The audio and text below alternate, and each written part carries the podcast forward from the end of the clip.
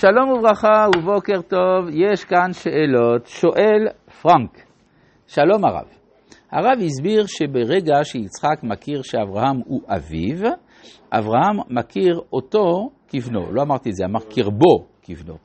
אבל באמת נראה שהבחירה של אברהם ביצחק כבנו הייתה לפני, הכוונה לפני כן, לפחות כשהוא אמר לנערים לחכות פה. לא, כי הרי הוא אומר, שבו לכם פה עם החמור, ואני והנער נלכה עד כה. זאת אומרת, גם לגבי יצחק עדיין המעמד לא מבורר. שואל יעקב, שלום לרב, הרב הסביר את שני חלקי השם של ירושלים.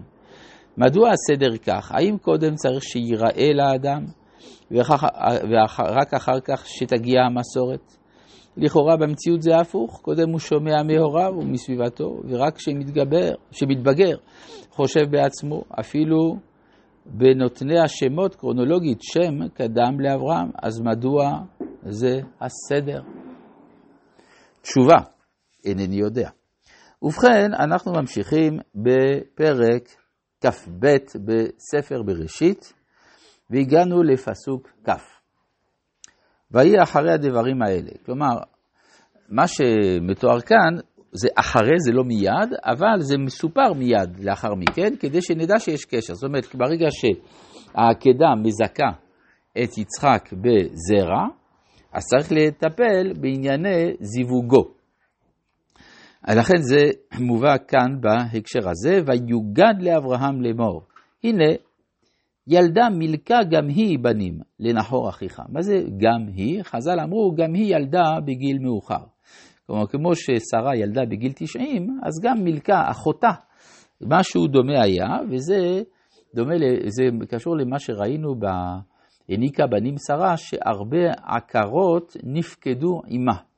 כלומר, ברגע שיש פקידה אצל יצחק, הדבר הזה הוא בעל ערך אוניברסלי. כל העולם כולו משתחרר דרך השחרור של עקרותה של שרה, או כמו שמצאנו שבזמן הקמת מדינת ישראל, אז uh, הרבה מאוד מדינות נפקדו יחד איתנו. והנה ילדה מילכה גם היא בנים לנחור אחיך. עכשיו, מה זה אומר שגם היא יולדת? אנחנו יודעים שיש בתוך המשפחה של תרח מתח בין שתי השושלות, השושלת האברהמית לעומת השושלת הנחורית. שהשושלת הנחורית היא אה, רוצה לפתח יהדות קוסמופוליטית, היא בעצם אה, יהדות הגולה, ואילו, ה... ולכן היא ארמית, בעוד שאצל אברהם זה היסוד הדתי-לאומי, או יותר נכון, הלאומי-דתי. זאת אומרת, הוא צריך להקים אומה, ומכוח האומה הזאת יש השפעה אוניברסלית.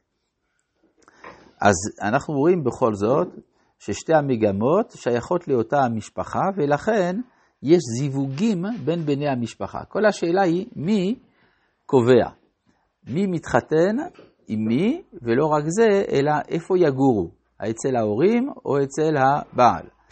אז אצל אברהם ונחור עצמם, אנחנו רואים שוויון מוחלט. אברהם נושא את יסקה, הלוא היא שרה, ונחור נושא את מילכה, הלוא היא מילכה, שתי הבנות של הרן. כך שבינתיים אנחנו שוויון במגמות. אחר כך יצחק, בנו של, בנם של אברהם ושרה, יישא את רבקה, שהיא הנכדה של נחור. יש את השאלה, מי יגור אצל מי?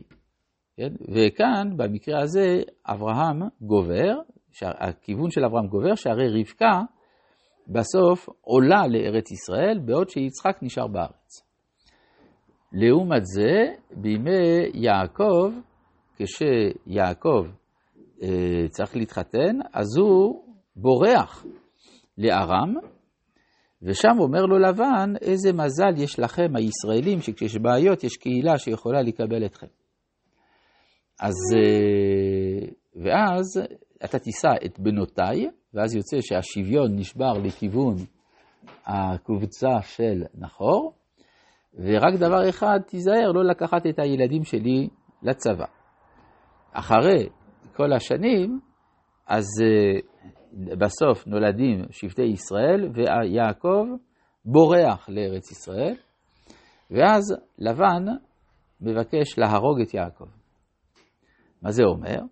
כי אם יעקב מצליח לקחת את בנות לבן לארץ ישראל ולהקים שם את האומה, הוא פוסל רטרואקטיבית את כל השושלת של נחור. כן, כלומר השושלת של לבן, בתואל, נחור, ובסוף מתברר שהגורל של האומה מתקיים בארץ ולא בגולה. וזה ה... עכשיו, מניטוי אומר, זה, המחלו... זה כאילו הבבלי מנסה להרוג את הירושלמי. כן, לא נותן לו להופיע. בקיצור, אה, זה כאן מתחיל הדיון הזה, בדיוק אחרי העקדה, צריך לקבוע מהו הגורל של האומה העברית. כן, זה אני.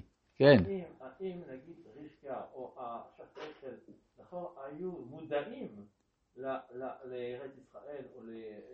אני מתאר לעצמי שהיו מודעים לדבר הזה, כן? הרי כל השאלה ששואל העבד את אברהם, השב אשיב את בנך אל הארץ אשר יצאת משם. אומר, ישמר לך, אל תעשה את זה.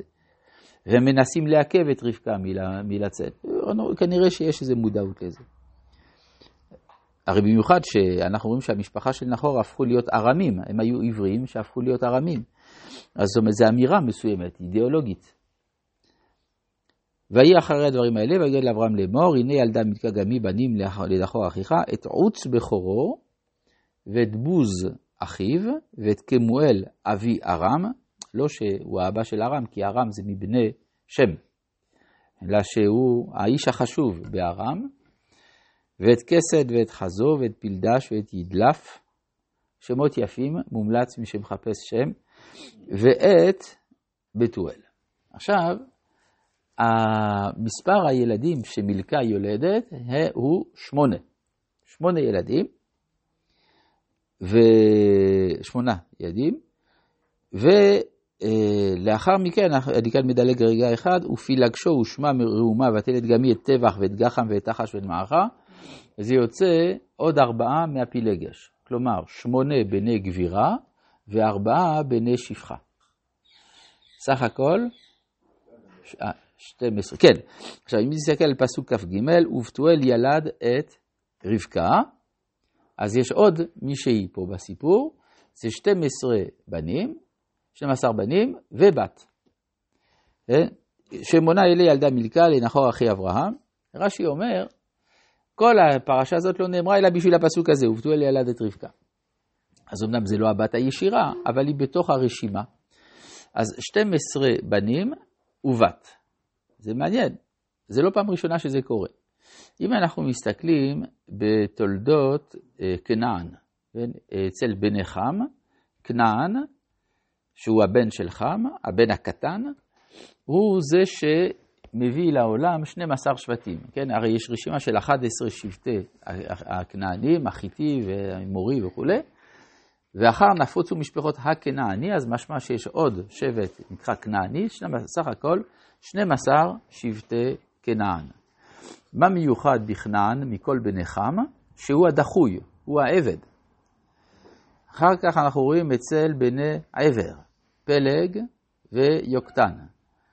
פלג הוא אבי השושלת שמביאה בסופו של דבר לתרח ואברהם אבינו. יוקטן הוא הקטן, הוא הדחוי מהרשימה, יש לו 13 ילדים, אחד מהם דקלה, כנראה הוא בת, אז 12 שבטים של בנים ובת זה הדחוי. כמו כן גם אנחנו רואים אצל בני נחור, 12 בנים ובת, והוא הדחוי. כמו כן גם בני ישמעאל. בני ישמעאל בתוך המשפחה של אברהם, 12 שבטים ובת, בסמת, וסך הכל, אם כן, אנחנו רואים שהמשפחות הדחויות מן ההיסטוריה הם בני 12 שבטים זכריים, ושבט, הרבה פעמים שבט נקבי נוסף. כן, לעומת זה, אלה הממשיכים את המרכז של ההיסטוריה הם מעטי ילדים, כדרך האריסטוקרטיה השמשית, כך שאנחנו רואים פה בעצם שושלות שמשיות ושושלות ירחיות. מה שירחי, תמיד 12 ועוד אחד כנגד חודש העיבור. אז כך שהדבר הזה מעלה שאלה, נדמה לי שיש עוד משפחה אחת שלא הזכרתי, שגם היא עשויה מ-12 שבטים ובת, והיא דווקא ממשיכה את ההיסטוריה, אז זה דבר שנצטרך לפתור אותו בפעם הבאה.